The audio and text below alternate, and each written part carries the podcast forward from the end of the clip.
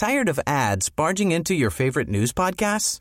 Good news. Ad-free listening is available on Amazon Music for all the music plus top podcasts included with your Prime membership. Stay up to date on everything newsworthy by downloading the Amazon Music app for free or go to amazon.com/newsadfree. That's amazon.com/newsadfree to catch up on the latest episodes without the ads.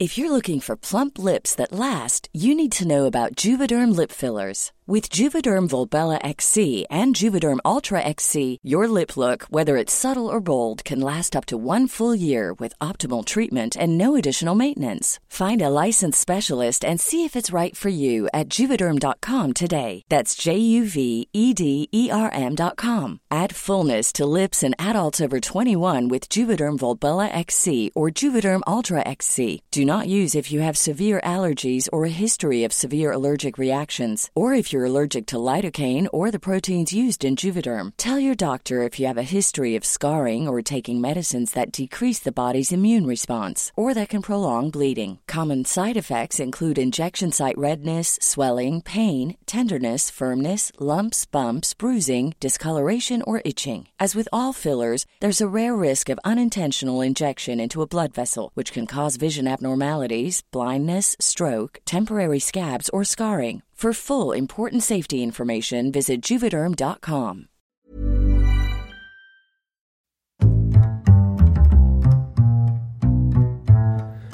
What is going on, everybody? My name is Conor Lawler. Welcome back to our week of Movie Mondays. This is the Heroes for Hire podcast. We are back again talking all the week's movie news, entertainment news, and just generally having a bit of a chit-chat about everything to do with film. As always, I am joined by my best pal, Mr. Sean Meehan. Sean, how's it going? Good, Conor. Overwhelmed this week. There might be too much news to talk about, I would say. Don't do that from the very start. Lad, I'm setting the bar high is all. A big week, everyone. Stay listening, leave a like, and the rest. I'm sure everyone knows the big news that all dropped this week. It was we're gigantic. All familiar with the big news. We'll get to the big news. I like the idea someone's at home going, what the fuck is the big... What am I after missing? Did I miss some massive movie news? Because we are people's only exposure to the world of movie news, as we well know, Connor. We are on the front lines of journalism in that regard. And sometimes the problem with journalism is that there's some weeks where there isn't a big flat-out trailer, big massive news story to cover. Maybe you just have lots of little stories, and that's just as good, Sean. Let's not argue, that's just as good as we all know and love. Honestly, some of my favourite stories have been the smaller ones, like the time you told me there was a film where the moon was the villain. That was a big one, to be fair. I mean, yeah, the moon is pretty big, you know? Pretty big. So, I mean, yeah, as we said, this is Movie Mondays, and we normally talk about all the movie news. Normally, we're a bit more cheery, but I feel like we've kind of given away the secret for this week's show. But if you could give us a like and review, because, I mean, it can only go up from here, or down. Like and review it before you hear it, and then don't change your decision afterwards, is what I would say. No. We're going to start off Movie Mondays this week talking about our favourite man, Mr. James Gunn. Jimmy Gunn. I said favourite, but I mean, I have lots of favourite human beings, but he's just a man we talk about a lot. Who's your favourite man, though? Who's my favourite man? Yeah. No, all men are bastards. There you go, trick question. Correct answer. Yes! Not even you. I would also have accepted Henry Cavill, but continue. Oh, Cavill's a good... No, Colin Farrell. I'm going Colin Farrell, I'm sticking to it. Yeah, I support you in that. That's fine. So, Sean, James Gunn, he came out this week. He did another little bit of an interview talking to Empire. And this is just like... It's a bit of an interesting story because he was kind of being asked not only about the projects that they're currently working on over at DC. I don't know if you know, but James Gunn currently runs DC with Peter Safran. James Gunn, director of Guardians of the Galaxy. Yes, and The Suicide Squad. And Slither. And I should have started with Slither. Lead with Slither, come on, man. Director of Slither, right? But James Gunn, he was then talking about not only about the projects that they're working on, but also the people that they're going to be working on, because obviously brand new slate for DC. Everyone's out and everyone's not in sometimes, but they are kind of in but not in. They might pick some people, they might pick the same people, put them in a different role, they might pick no one and can the whole thing. Exactly. They might tell someone to come back, then tell them the next day don't come back, then tell them go do a Warhammer movie. They might build an entire marketing campaign around bringing someone back, and then 2 weeks later cut them completely. And to be fair, I'm going to give Gunn and Safran a bit of leeway here, in that they weren't there when they brought back the first person. When they were like, come back, they only got hired midway through that process. That is fair. That is fair. And that's not on them. That wasn't their decision. And so then they just arrive and like, who invited this guy? Oh no, we have to uninvite him. Oh, someone's going to have to tell Henry, guys. But James Gunn has been talking about who they're going to cast in all the future DC projects, and he says that he would love to work with all of the people that were involved in the Guardians of the Galaxy cast, but perhaps over on DC's side. Interesting. Now, this is interesting for several reasons, because obviously then you have this, you have kind of people picking and choosing, like some big projects, like they'd be perfect for this, they'd be perfect for that. Also, other side of the argument is maybe we just hire new people and maybe we just forget about those people and let them go off and do different things. That is fair. Can I offer a single counterpoint? I know who you're going to pick and I know the role you're going to pick him for. Go on. How quickly does Dave Bautista accept the role of Bane? I knew exactly what you mean. It's the biggest, easiest slam dunk of all time. It's the biggest, best win that DC could ever hope for at this point. But I would then counteract that with, it's so funny because I was saying it, but then I was like, but Dave Bautista as Bane though would be cool. We kind of perfect, like. But also, you have the other side of the fact that maybe Bautista doesn't want to come back into a superhero role, because, I mean, he's very adamant in that he just loves acting, and he loves acting in, like, really big, fucking cool movies that he can win Oscars for. He's going for Oscars, this guy is. That's fair. We've said it before, he's the wrestler that best transitioned to being an actor because he picked the right roles. He picks weird roles. Like, he picks different roles. Like, out there roles. Yeah, and so, like, he's kind of covered a whole area. And I don't... Even just the way he's talking about Drax now, it's kind of like, this is my last hurrah, I'm never going to play Drax again. The vibe I got is... I love Drax, but, like, he's limited in what you can do. Yeah, and the vibe I got was maybe he's kind of out of superhero movies, which is absolutely fine. I mean, there's nothing wrong with that. Would James Gunn coming in going, I'd like you to play Bane, but a comic book accurate Bane. We're gonna do Nightfall, and that's the Bane you're going to play, and break Robert Pattinson's spine. See, would you put him in the Pattinson universe, or have him as the Bane in the new mainline DC universe? I'd put him in the Pattinson universe. He'd be way better there, right? Like, there's somehow more prestige to that. like a million times better, solely for the fact that Pattinson's Batman would make that mistake. So if anyone hasn't read Nightfall, I know we're concentrating on one member of the whole Guardians team. It's all I care about, I'll be honest. To be honest, Chris Pratt's in everything, right? He's grand, right?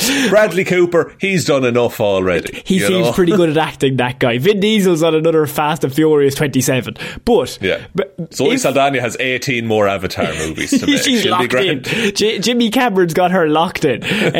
But like, you have Bane in Nightfall. The story goes that he basically he releases all the criminals from prison, and he makes Batman spend all day, all night for 3 days straight, I think it is, just rounding all the villains up, putting them all away one by one. He never sleeps, and he gets weaker and weaker as the days goes on, just trying to put everyone back. So he's got to go catch Riddler, got to go catch Penguin, got to go catch Joker, whatever. Day 3, Bane just shows up at the fucking mansion while Batman's like limping home after his 900 battle that fucking week, and Bane just turns and just breaks sticks his fucking spine over his kneecap. Yeah, it's like the scene in The Dark Knight Rises, but way, way better. way better set up. Because Batman's way more heroic in that he's like, he actually tries to fight, even though like it's like his 57th fight, and he's just like, okay, and this is like the big boss. But it's literally, it's like Captain America, I can do this all day. He's like, he's just going to get back up and try and fight.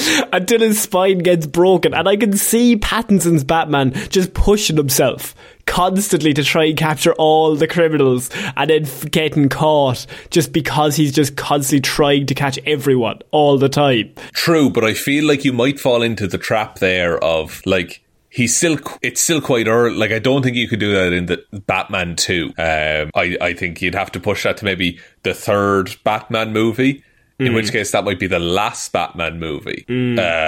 But then you're just basically mirroring Nolan. The Nolan trilogy, yeah, which is, they're already being accused of because of a Joker tease at the end of the first movie. Like, it's a whole thing. So I can see, I can see Pom Klementieff and Karen Gillan. I mean, Karen Gillan in fucking DC would be amazing if they could get her in. It would be so, so good. Yeah, and you got Sean Gunn is already technically, he's Calendar Man technically. I mean, to be honest, he's going to be in all the movies no matter what, in some form or another, if James Gunn's involved. That is very, very true. Is there any other Guardians then that we can think of? Like that's it for Guardians cast, right? I mean, the one casting I did see was Chris Pratt as Booster Gold. That makes sense. I can see that happening. So Booster Gold's character is, he's just a cocky idiot from the future who's come back in time and is pretending to be the world's greatest superhero from where his time was, but he was a loser actually in like the year 2900, but he's come back in time and he's like, I'm actually a massive hero where I'm from, and he's kind of just useless. You wouldn't know it because it hasn't happened yet, but I'm gas. Yeah, and he's kind of useless, but he spends his whole time just going for followers. Like, he just wants like fame more so than anything else. That's cool. That's kind of like Star-Lord a bit in that it's just like, roguish, like cult of personality thing that he's kind of building up around himself, but it's a little more sad with Booster Gold. Yeah, would you enjoy the Guardians coming across? Because obviously, like, James Gunn's worked them, he's friends with them all, or do you just want a clean slate, just brand new people? I don't think if you're making a film, you need like tentpole actors that you can build the thing around. And be like, here, look, here's this well-known actor that you know and like, come see our film. And then you introduce maybe smaller characters and smaller actors or less well-known actors who then benefit from that exposure, I would say. Well, I mean, the counterpoint to that is the Guardians movie, in that nobody was known. That's true. Zoe Saldana was the biggest name in it, but she was blue most of the time in her like biggest movie of all time. In the movie she was maybe most and the Star Trek films, like they're probably her two massive roles at that point. At the time, yeah. But I don't think it's a bad thing to bring any of those actors across, but I wouldn't, like the way Chris Pratt is being cast as like Garfield and Mario, I wouldn't bring him across solely for the fact that you can use Chris Pratt on the poster, if that makes sense. And I do also think Chris Pratt's, I think his selling point is like dwindling more. So he had a good 10 years there of being the new hot thing in Hollywood. Yeah. And I feel he just did too much and now we're sick of it. I think he was in every movie for like so long that everyone's like, okay, well, it's just Chris Pratt. Yeah, he's just in this movie. He's just playing Chris Pratt.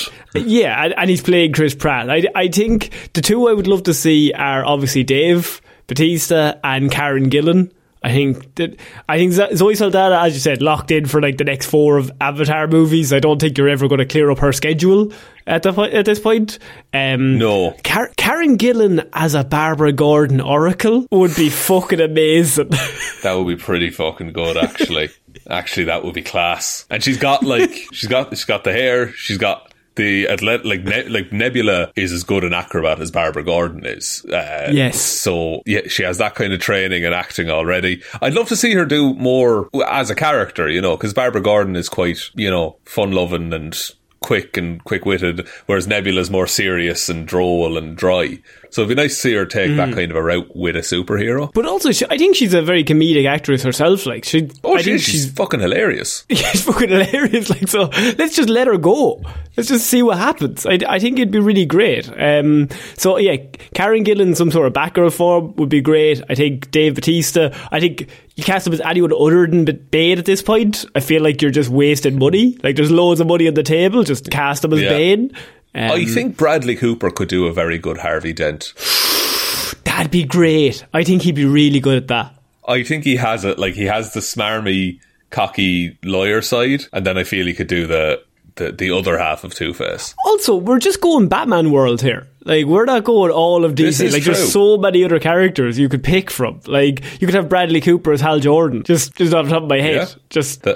I don't think anyone wants to touch Green Lantern, but go on. Oliver Queen. He'd be a decent Oliver Queen, I would say. Oh, he would! He would be great as Oliver Queen. He'd have the billionaire thing down. Though I think if anyone but Stephen Amell gets cast as Hal, I think there'll be riots. From all that Arrow season 6, that's where it got good, Sean. That's where it got back good again. Yeah, it got real bad for a while, then it got back good again, but no one watched it. And then it got real bad again. Yep.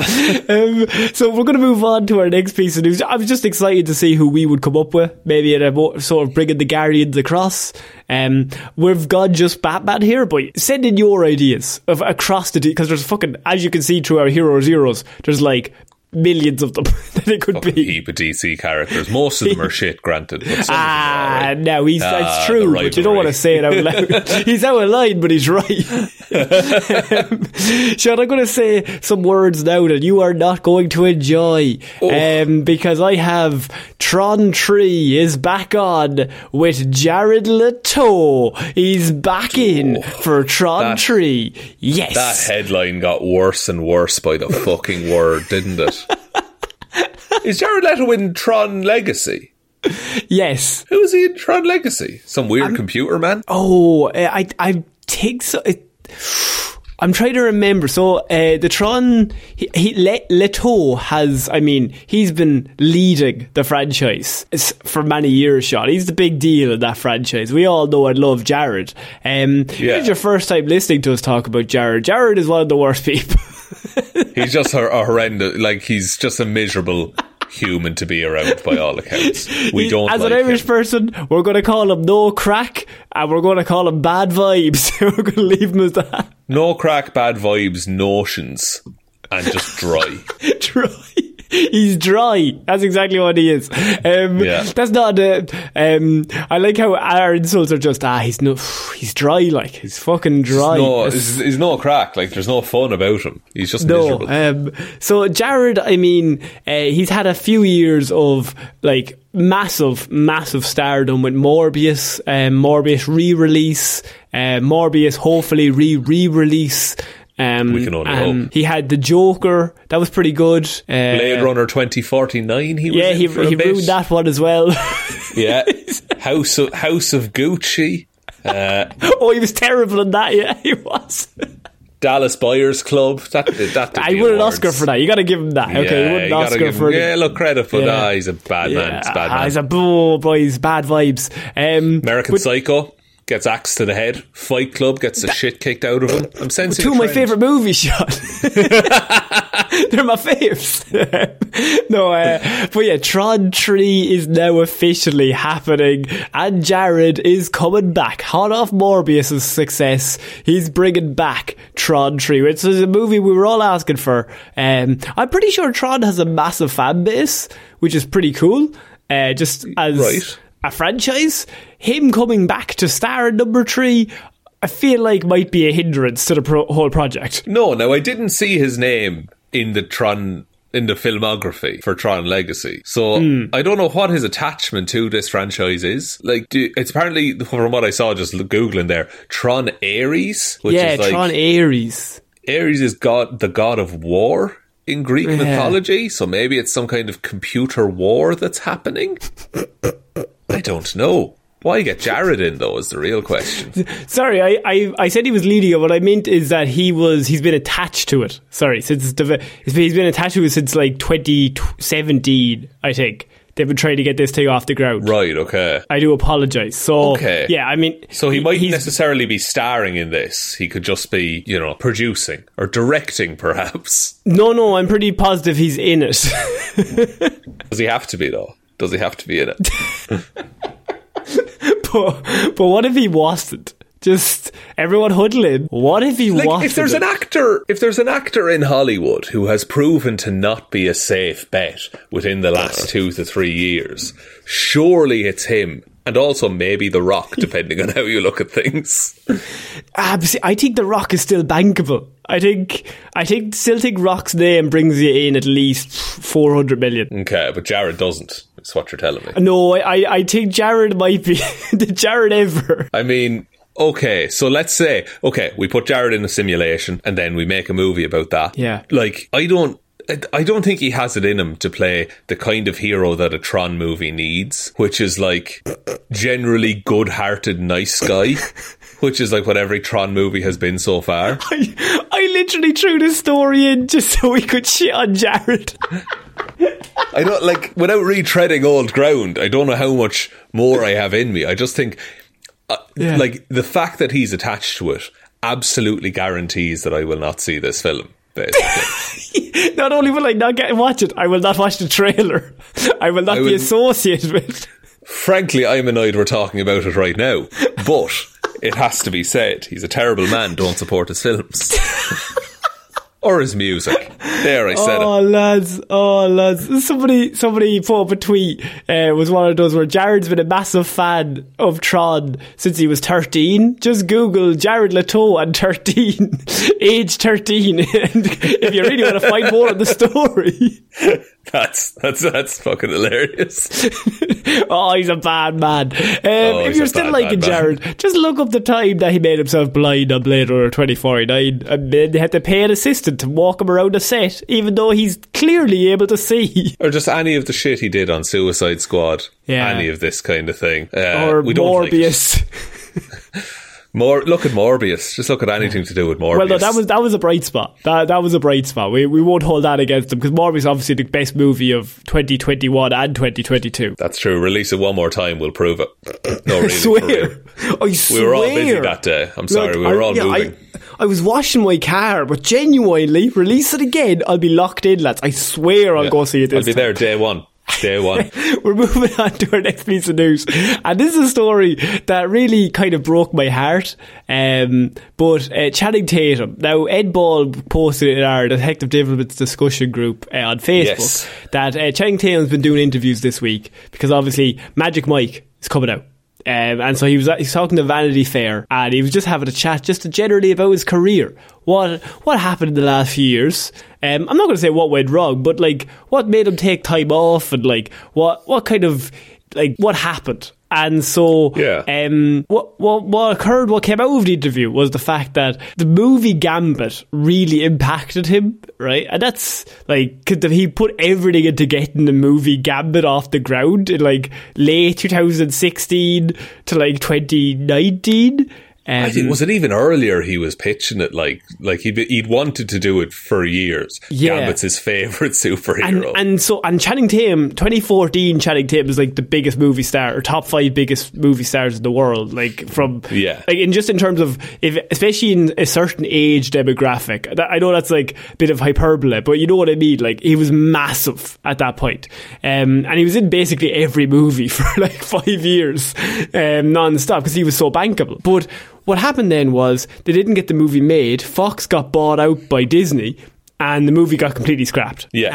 And so moving on from that, he kind of took a few years off. He said like he was in a bad way in terms of he just never got it off the ground. But now he's kind of coming back out with Magic Mike, and he also has a few more planned, Sean, lined up, because I have news of Channing Tatum's. His production team have actually bought the rights to do another Ghost movie. Yes, they're planning to remake Ghost with him playing the Patrick Swayze role. Okay, here's the thing, right? Okay, one, I hate that this is happening. Stop remaking movies, make something new. Yeah. But... yeah. if you want like a modern day equivalent to how popular Patrick Swayze, or Patrick Swayze as we call him, how popular he was back in the day, Channing Tatum is it, man. Like, he is. Also, I feel he just likes pottery a lot. He does. I bet he does like... And you know what? I bet he's good at. He's one of those people that he just looks good at things. Yeah, he's just naturally good and he's sexy when he's doing pottery. Like, it's not fair. And me and you look like fucking idiots. Like giraffes trying to make some pots. You ever see us doing pottery? It can't be shown online. Like, so, I mean, obviously Ghost, if anyone doesn't know what I'm talking about, is a movie from the year 1990, Sean. You had director Jerry Zucker, and you also had Demi Moore, pretty good, and also I would know that lady from Sister Act 2, Back in the Habit, Whoopi Goldberg. Yes, she won an Oscar, I'm pretty positive, for that movie. So it actually banked like $500 million back then. That's huge, in 1990. Yeah, 1990, that's pretty big money. And it also got a Best Picture Oscar nomination. And it is one of the like iconic like rom-coms that's ever been made. Like, or just romance movies, I suppose. Which begs the question again, why remake it? But look, we like to support Channing on this podcast. See, we're in a difficult situation here in that we continuously agree that remakes of movies that were good is just silly, and maybe just do movies that are new that are good. Yeah, but sometimes we like an actor enough to be like, hey, let's just support him. That's the kind of good faith you get when you're not a terrible person, Jared. Yeah, Channing Tatum, he's just, and also his sadness over Gambit makes us like, he just loves Gambit. And we've kind of discussed Channing Tatum since the very start, in that one of my favourite stories we ever covered was, remember when he was going to shoot Gambit in his own backyard? He was looking into making it himself. We extrapolated the story that he was making it in his backyard. He was going to make it himself, and I was just like, the man is just, he's determined. He's just dying to make Gambit. Like, do you think there's room for just a Gambit cameo in Deadpool 3? Like, any space for, like, he's leaving the Fox X-Men universe, and he's just like, oh, hey, Gambit, didn't realise you were here the whole time, and it's just Channing Tatum. I mean, I could see that happening. I feel like they need to give that to him. It just give him one time. Just once being the character, and just so he could have it. Because one of the most heartbreaking things is, remember that Comic-Con panel, and he came out wearing a Gambit t-shirt at the X-Men panel. Yes. And just nothing came of it. Oh, Channing. It's so harsh. He deserves better, honestly. Let him be Ghost. Just let him be. Like, it's a bad idea, and it's not going to make any money, but just let him be Ghost. Just, if that makes him happy, I'm willing to let it happen. I'm willing to let him remake any movie he wants. Just, he also can't be Gambit. If you Google Gambit Channing Tatum, you get a Wikipedia page called Gambit / unproduced film / Oh, lads. Oh, he was so close multiple times.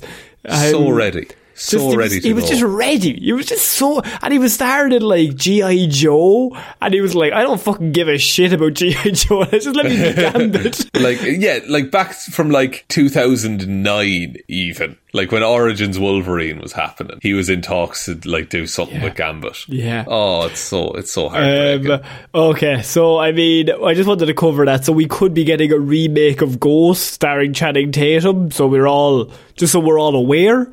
And John, I'm going to move on to another headline that, look, literally I'm just going to say the headline, and I'm genuinely intrigued as to how you're going to react, because I feel like you're going to have the same reaction that I had upon hearing this. So here we go. Sequel to The Passion of the Christ is reportedly filming this year.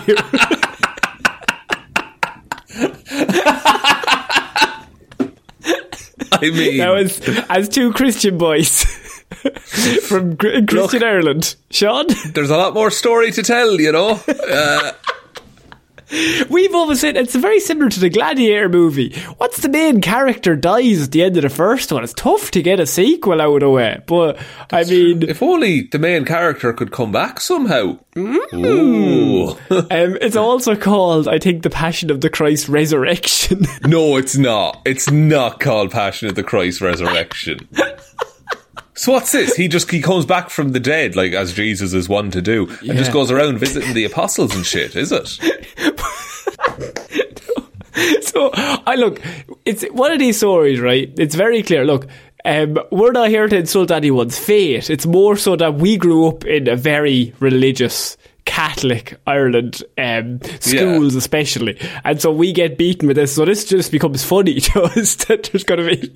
It's just, like, we've heard like stories about. I remember Passion of the Christ coming out and it being a big talking point, like on the radio in 2004. Like, it's like, oh, they're talking about Jesus. Is that allowed? Yeah, it's like, oh my Jesus, can't talk about Jesus, lads. But here, it's one of those where I literally never even thought about it. But they're doing a sequel called Resurrection because obviously, sure, it's in. Have you not read the fucking source material that they're taking it from? Like, sure, there's another cliffhanger there.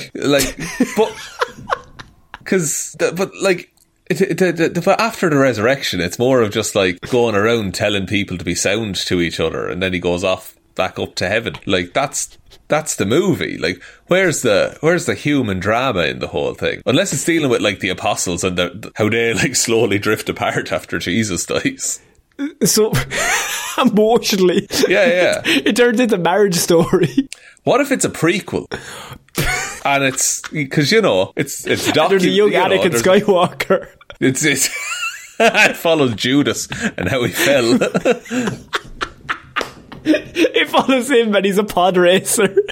There's still a pod racing scene somehow. Just the sand people, they took his parents and he just got turned into a bit of a bitch. Like, it's such a baffling choice of a movie. Like, well, don't worry, because Mel Gibson has directed it, so that's pretty good, isn't it? This was my follow-up question. Is Mel involved? Mel is directing the sequel, and it is actually called The Passion of the Christ Resurrection. I was not lying. That is the name they have it working under. Right, okay. I mean, look, in a similar vein, Google, if you want to know how much he knows about the source material, Google Mel Gibson Judaism, because let me tell you, there are some articles. He knows heaps, so why not support? Why not give him millions to make another movie? And you know what? He just keeps being quietened by Hollywood. They just won't let him make anything. They won't let him do any more work because of things he might have said in the past. And didn't I read he was in like 7 movies last year? Yeah, he got around last year, didn't he? But he's not allowed work. That's the problem. That is the problem these days. I mean, you can't say nothing.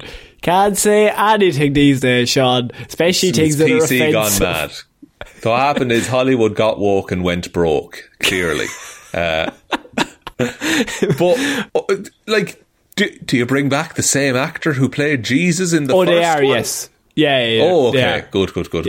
Jim Caviezel. Not familiar with him, but I guess he played Jesus that one time. Look, it's a defining role for the lad, to be fair to him. I mean, look, if you start off and you play Jesus... Yeah, where's to go from there? Huh, do you know what? He was originally cast to play Cyclops in X-Men. Fucking hell. But there was a bit of a scheduling conflict.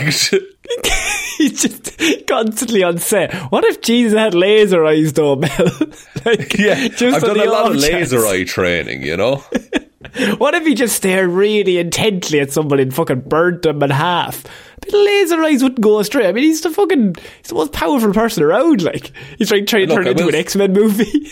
He keeps trying to. He's like, so there's this character called Gambit. My friend Channing, he's really eager. He can come in. The Apostle Gambit. Also, just very quickly, he was also in a movie called Paul, Apostle of Christ, and he played Saint Luke. Now. He's double dipping on religious imagery there. He's getting around. I just want to say he's getting around. But I think, right, why does this movie need to be made of all things? Why does Passion of the Christ need a sequel? Resurrection. I think the first one said everything it needed to say. Honestly, yeah. And it was the first one was absolutely categorically made thinking, no, we'll never make a follow on to this. And like, what's the stakes? What is the stakes when Jesus has died? We need to go back and watch the first one.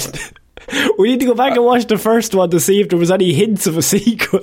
Are we doing that for the Lazarus Pit, are we, on the Patreon? They were universe building as a time shot. That's what I mean. Well, I'd say you need a fucking Lazarus Pit, so you would. To be fair to the lad. Yeah, and look, I will say, I don't like Mel Gibson. Hacksaw Ridge is a pretty good movie, I will say. Yeah. But I think Garfield carries that. Andrew, not the cat. The cat, but also the cat. I mean, they both love lasagna, famously. They do. They love lasagna. I mean, do you think Garfield Andrew likes lasagna? I'd say Andrew Garfield likes a lasagna. Probably a veggie lasagna, I will say. Just you know, Hollywood types. But he seems like a nice man, though. So we'll always back him as well. Oh no! Again, Jared. This is the good faith that a man can build. You know, Jared, he's just not Jared and Mel.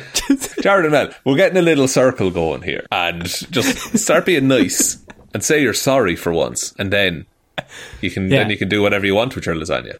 I mean, speaking of people that we will automatically forgive no matter what they do, Michael B. Jordan, his next movie, which will be a Rainbow Six movie based off the video game and Tom Clancy's books and all. You might think, just another movie. Well, John Wick's director, Chad Stahelski, I think I'm pronouncing that correctly, probably not. He is down to direct the Rainbow Six movie starring Michael B. Jordan. So you got the John Wick director doing a Tom Clancy Rainbow Six movie with Michael B. Jordan leading it. Sean, how do we feel? Oh, conflicted, honestly. Because it's a movie adaptation of a video game adaptation of a book series, and but it's cast one of our favourite actors, Michael B. Jordan, of course, director of John Wick. That's fucking huge. The gunplay would be unreal. But it like, what's special about Rainbow Six out of all the shooty games, Connor? Do you know? Have you played it? I mean, I have. What's special about it? I don't really understand what's special about it. Like, they were probably ahead of their time when they first started coming out, and then they got a big name like that. But I can't think of, like, I always think of them and Medal of Honor as like two of the shooty games from the early 2000s that were all both very good. And very good functionally and playably as games. They're really entertaining to play. But like, I always thought like Call of Duty was the one that had like some level of story that you pay attention to. No, I find Rainbow Six, because obviously you're working as a team, so you got a teammate. So then that kind of added an extra layer of like you're working together tactics wise, trying to figure it out. I remember back in the day, I had like a really early Rainbow Six game on like the very old PC that could only work solitaire, and it was like before the mission began, you would have to tell each team. So you'd have each 4 teams of 2, and you would basically tell them exactly where you wanted to go, and like on a map, and you would draw it out. Like if you were attacking, that's quite cool. And there's like a hostage situation. Well, the issue was I was like 5, and then I would play, and immediately I would have all my men run directly into the building and just die. And they were like, "Oh, you lost again." The old front-on approach. See, we never had Rainbow Six. We had Counter-Strike was our game. Oh yes, of course. Which again was like teams. But there was none of this like planning or organising. You just kind of ran off and did your own thing.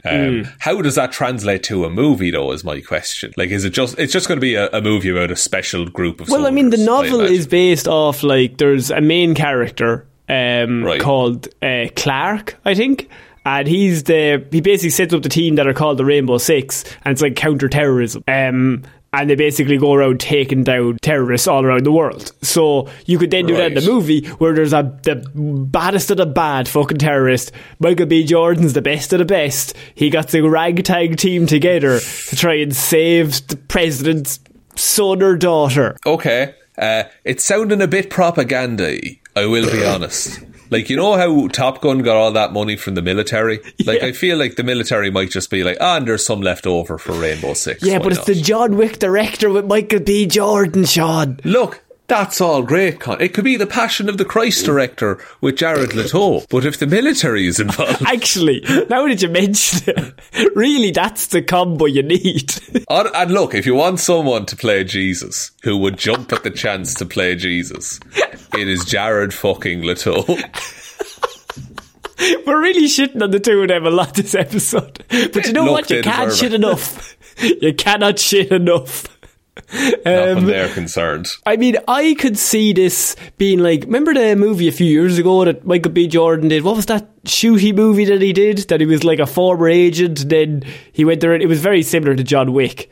Right. I think it was like an Amazon movie, maybe. But it was basically, he was like a stone cold killer. You're not thinking of Extraction or anything like that. It might be Extraction. I don't know. Sean is looking it up. I know for a fact it was all right.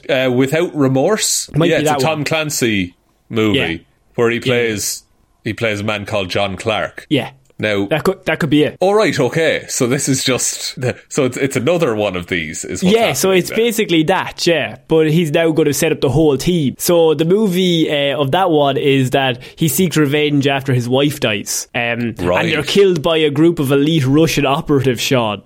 So basically the plot of John Wick, but in a different form. So now you've got the director of John Wick, but now he's got a whole team. You could have a situation where like you have like six guys break into a building, and I mean, I'm already copying a different movie here, but then they go through floor by floor, taking people out in very fancy ways. Sounds pretty good. Sounds pretty raidy. Now, I just looked it up. First of all, Jamie Bell is also in this movie. He becomes deputy director later on, spoilers, but at the end of the movie they propose the creation of a multinational counter-terrorism team, codename Rainbow. So we're talking sequels. That's what's happening here. This isn't coming out of the blue. I didn't even know this movie was made. And it had Michael B. Jordan. You didn't even know. Like, he's like a friend of the pod. Oh, he's been on many a time. Yeah. Many a time. I just think, look, it worked once. It made, let me tell you how much it made, release. Asher came out on streaming during COVID, Connor. Yeah. So it essentially also made no money. Chad, who is down to direct this movie, he has directed all of the John Wick movies, and he's also directing John Wick Chapter 4. Right. So he knows what he's doing in terms of guns and fights and stuff. Oh, he's the best of the best. He's literally the best of the best. Okay, well look, what we'll do then is we'll dress up in our combat fatigues and we'll go watch this in a cinema, and we'll see how long it takes us to get kicked out. In Ireland. In Ireland, if you did that, the police would show up and go, lads, what's going on here? Lads, come on now. Better to be doing with your time. Would, genuinely, cop on to yourself. That's all I'll say to you now, right? You've got notions about yourself, and I'm not a big fan of it. But Michael B. Jordan is also going to be in the I Am Legend sequel. I forgot that was going to happen. Is he? He's also producing the Static Shock movie that's apparently coming out, but probably won't be now. Yeah, he's also developing the Black Superman series as well. The Val's HBO. I'm pretty sure that's on the table now. Yeah. Yeah. I don't really know. I mean, we have to support him because he's a very nice man, but at the same time, there's a lot of stuff going on. I'm interested to see what happens. Let's just wait and see. Let him hole up. Let him cook. Sean is what I would say. Let him cook. Let the man cook. Absolutely. And what a chef he is. Let's also give weekly updates. Weekly, hourly updates on Michael B. Jordan and how he is today. Grad, he's absolutely fine as always. But Sean, we're moving on. Do you remember him in Lie to Me? He was great in Lie to Me. You ever seen Lie to Me? What a show. Tim Roth, you love to see it. Tim Roth, and he taught me that like if somebody says something and they move their nose slightly or they move their lips slightly, they must be lying. And so I spent a good 5 years, just looking at people's faces like he's definitely lying. I don't know why, but he just is. It's like L.A. Noire. That game. Remember that game? People could lie to you. I feel like L.A. Noire was more so like they would lie and then they would really very like obviously look around in like a very I didn't kill him. And then they'd like shuffle and then like their eyes would do the back and forth like side to side. Yeah, it wasn't very subtle. But hey, Michael B. Jordan's a better actor than that. So remake Lie to Me is what I think I'm saying here. He takes the Tim Roth role in the new Lie to Me. That would be class, actually. Yeah. Okay, we're moving on to our next piece of news, and this is just a small thing, Sean, that I thought you'd be interested to know, is that Zack Snyder's Rebel Moon, this is the science fiction epic that Zack Snyder's currently working on. It's going to Netflix, it's all well and good, but we've now found out from Variety that the Rebel Moon movie is not going to be just one movie, it's going to be a part one, part two, which is what we kind of knew, but has now been confirmed. Thankfully, Sean.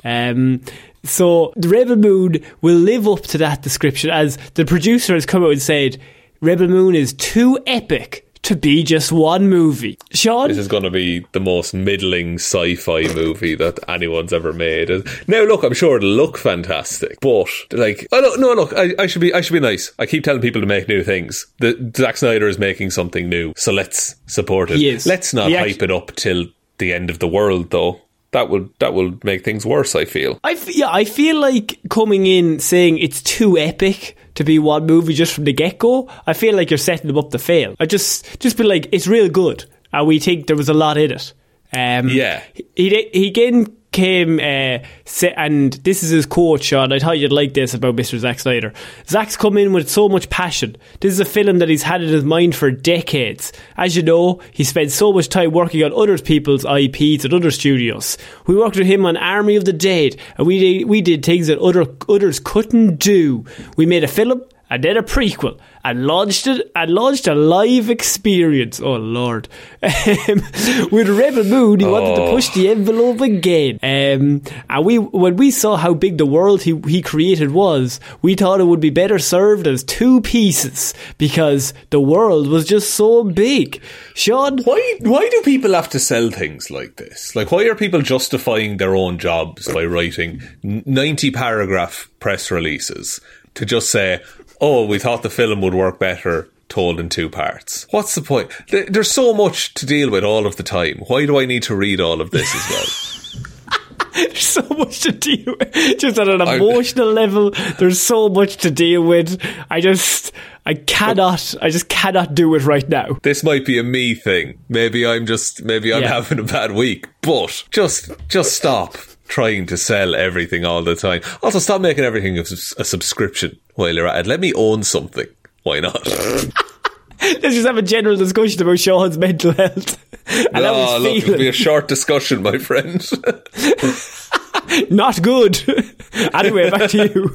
Back to you in the studio. So, Sean, are you excited about Rebel Moon now that we know it's two parts? I'll watch it when it comes out. The fact that it's two parts has not affected my excitement whatsoever, I will say. Interesting. I'd wager that's the same for most people. I would say so. But, Sean, I know something that will excite you is our next story. It's exhausting. I've just literally broken you down for the whole hour. Something happened. You just unzipped me. See, here's the issue, right? If I can't find something that really is, like, massive, I then take personal pride in just picking stories just to try and irk you. That's fair. That's all right. Someone has to be irked. And if that's content, that's content. It just entertains me. That's just to see you get worked up and then go, I just can't, Connor. I just can't. I simply cannot. So, Sean, the Flash movie. This is another headline that really made me laugh, and this is why I'm giving it to you, because I just want you to join in, because I have the Flash movie merch reveals a third evil version of Ezra Miller's DC hero. I think Ezra Miller is already the evil version of the DC hero. It's interesting you say that, because I thought the exact same joke when I read it. Right. Well, I'm glad I got in there first. Yeah. So, Sean, I mean, Ezra, the movie's coming out. We're all very excited. Ezra Miller's Flash, they're going to be excellent, I think. And the movie's going to make millions, billions, trillions. You told me it's your most anticipated movie of the year, and I mean, they're doing Dune 2 is also coming out. Like, yeah, Guardians 3, that's up there. They're second and third behind this greatness, and I mean, Ezra went on that fucking course. Sean, now, like... The weekend course. Like, they went to the weekend course and now they're sorry. We're sorry we did all those crimes. But let's just put out the movie anyway. It'll be grand. So, because we knew there was going to be two Barry Allens in this movie. That was in the trailer already. And you also had... is it Liz Allen? Or not Allen yet, I suppose, but what do you mean? There was someone else as a Flash in the trailer already. There was two Barrys and one other person. There was a Barry and Wally wasn't there. Johnny Quick. Am I wrong here? Bart Allen? Iris West we see in the trailer. Oh, yeah, as well. Yeah. I thought you meant like another speedster. Iris West is always in all the Flash stuff. But is she dressed as a speedster in the trailer? I can't remember. It's come out 4 times. I have to be honest with you, I haven't seen the trailer that much because I'm just not that interested, unfortunately. But now that we know that there's going to be the Black Flash is the name of it, right? And the Black Flash normally appears in the comics before the deaths of the Flash in certain they appear just before the death of the character, right, okay.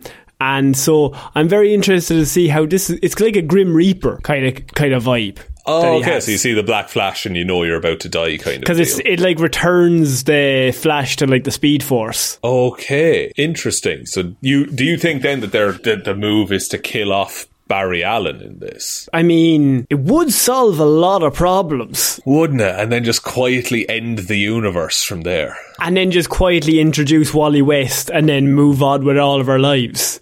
Could be cool to have, like, in whatever new rebooted universe, maybe some of the stuff is like legend now. So like, yeah. Barry Allen is like this legendary speedster that Wally West takes influence from. And the thing about the Flash is that they, like, obviously Barry Allen now with the Flash series, he's massive, but like, yeah, from the late 90s, early 2000s, like Justice League Unlimited, that animated show, I mean, yeah, or Justice League in general, the animated show, like Wally West is the Flash there. So like a lot of that audience now that grew up watching that are all in their late 20s, 30s, 40s, and they're kind of now like, well, Wally West is the one they grew up with on the screen. So it would make perfect sense that you just were like, okay, well, Barry Allen, he dies, that's how we get rid of Ezra.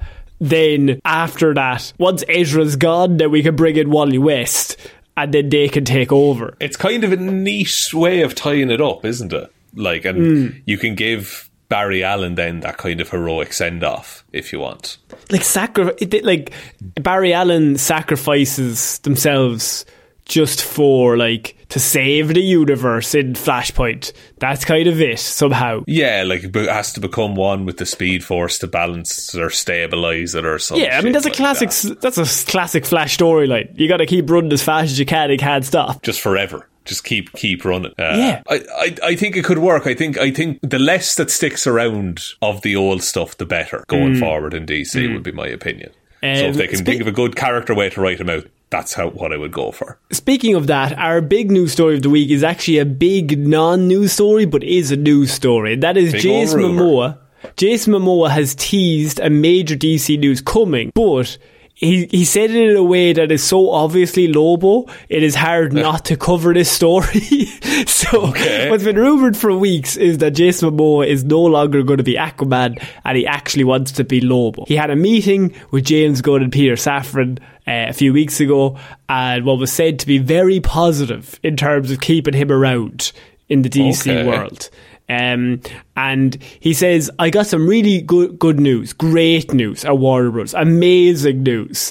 I wish I could tell you, but here it is. Peter, I love you. James, I love you. To the future, he said, right? So then he also has then come out and is like, I could be playing anyone. I think his exact quote was like, I'm going to be Aquaman forever. And like he's like, I'm Aquaman for all times. I don't want people coming in taking that, but I could also play other people. I can be lots of different things at once. Could he not have just held off on this? Like, instead of saying all of this vague stuff, just wait like 2 weeks when they inevitably announce it.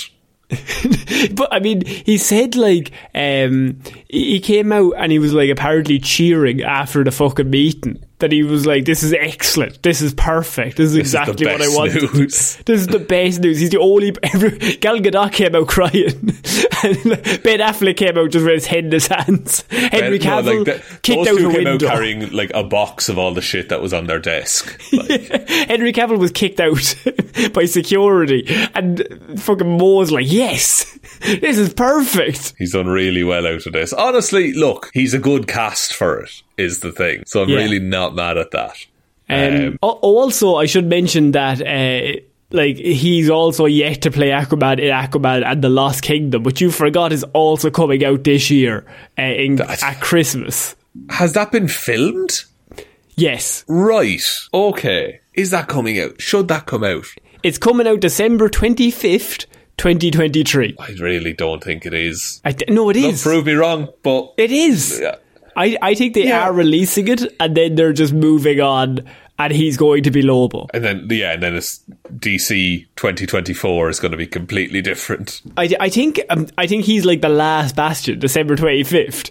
And then after that, they're like, right, from now on, clean slate after this year, which is like another year lost, unfortunately.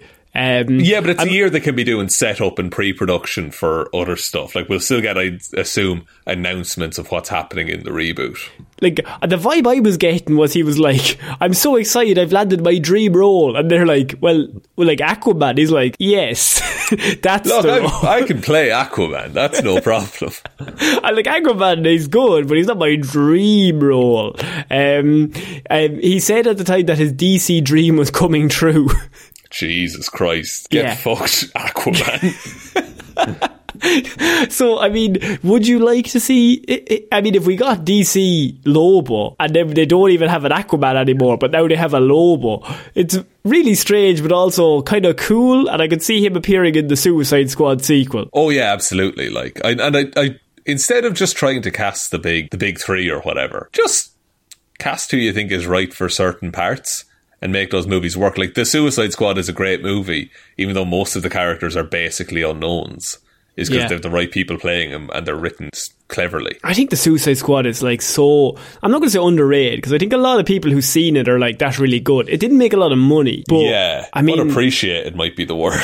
Yeah, like, it was so good. Like, just go back and watch it and just even... like, that shot in Homelander.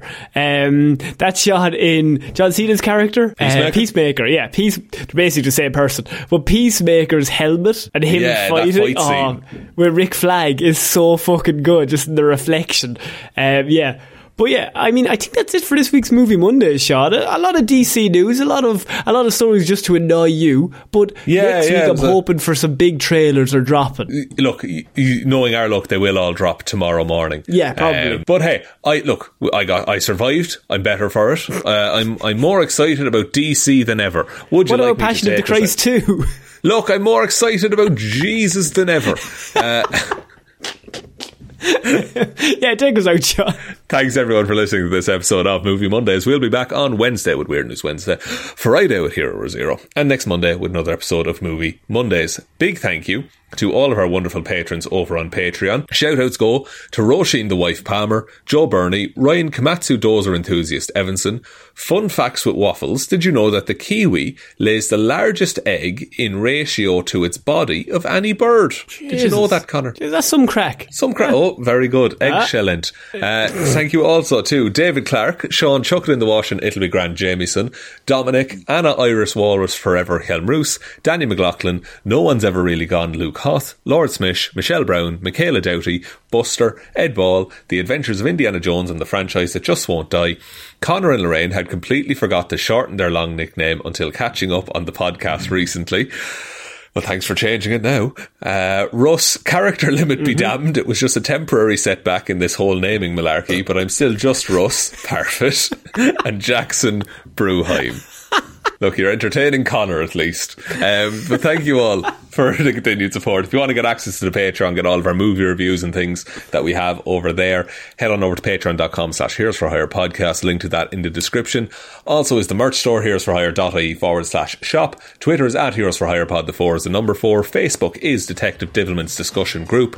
Instagram is Heroes for Hire podcast. And the best way to ever help out the show is to tell one human being that we exist. Just the one, please. I think that's about it, Connor. I think so. So I have a Connor Long. I should shot me in. I should see y'all next week, guys. Bye. Bye.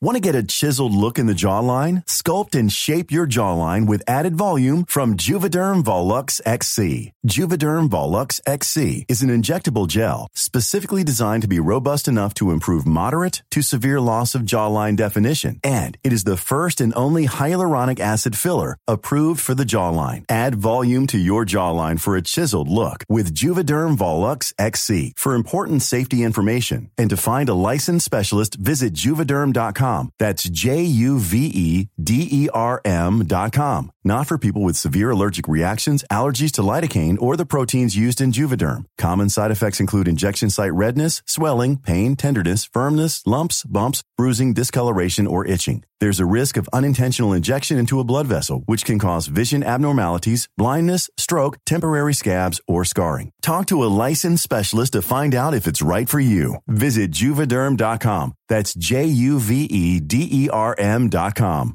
Tired of ads barging into your favorite news podcasts?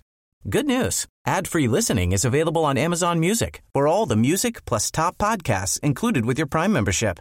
Stay up to date on everything newsworthy by downloading the Amazon Music app for free or go to amazon.com/news ad free. That's amazon.com/news ad free to catch up on the latest episodes without the ads.